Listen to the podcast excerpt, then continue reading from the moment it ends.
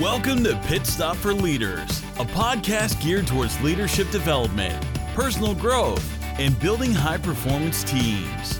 Here, we break down championship principles for life and business, one pit stop at a time. Now, get ready to hit pit road for a quick stop with your host. He's won multiple NASCAR championships and is a certified executive coach, speaker, and high performance team builder with the John Maxwell team. Matt Clark. Hey, welcome to Pit Stops for Success. I know, I know, I know. The guy just said my intro. Welcome to Pit Stops for Leaders. Well, here's the backstory. In 2015, I set out to do a podcast, got all the equipment, dialing in, in. It was going to be epic, and it only took me five years to launch. In fact, it's 2020. This is our first broadcast here, February 3rd. My word for the year is launch. And getting Pit Stops for Success podcast was one of those items. And I have to give big props to one of the folks that I work with and coach in the Conquer uh, coaching program, Phil Rogers. Phil Rogers is uh, a great guy a great business owner, and I shared with my groups that I wanted to get my podcast launched.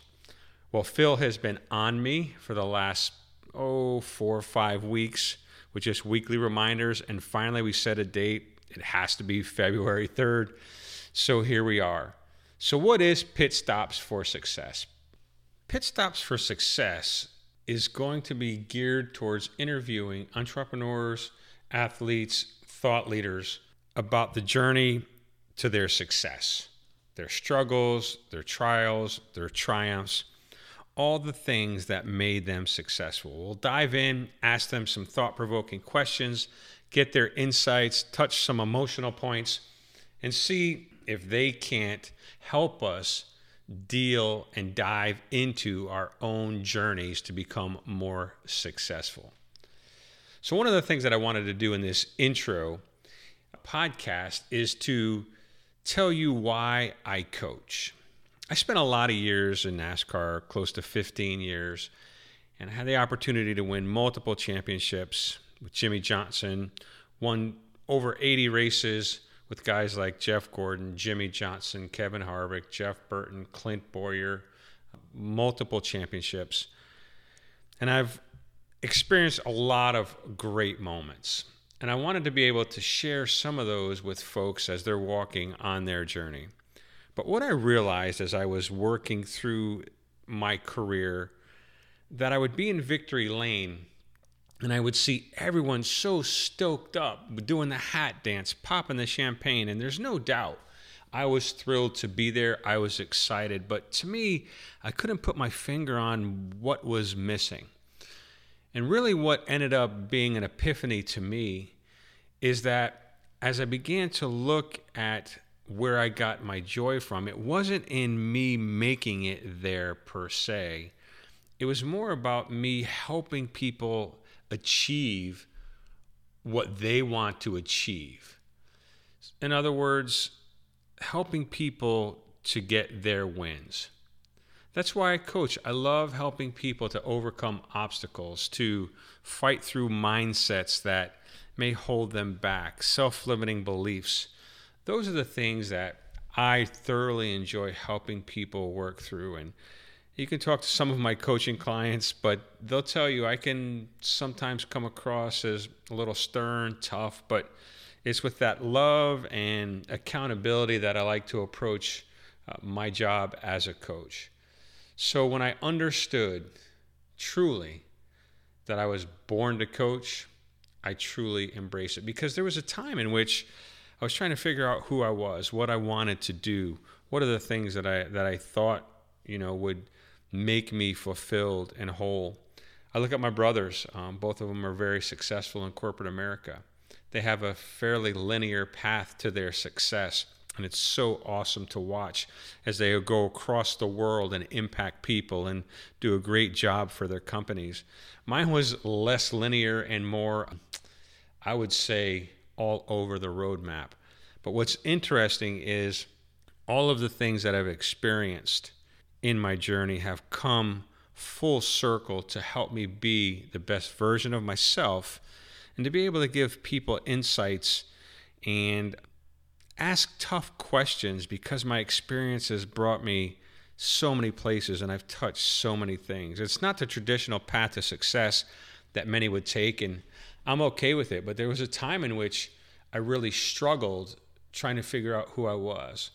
Did I want to be in corporate America? Did I want to just get a nine to five job and have a couple weeks off? And that is a phenomenal career choice for many, many folks. They like that, they thrive in that environment, they're corporate they're smart. That's just not my journey. That's not how I'm wired. I finally understood I have a maverick personality and I need to have some open range. And that open range to run and kick and play is my occupational path.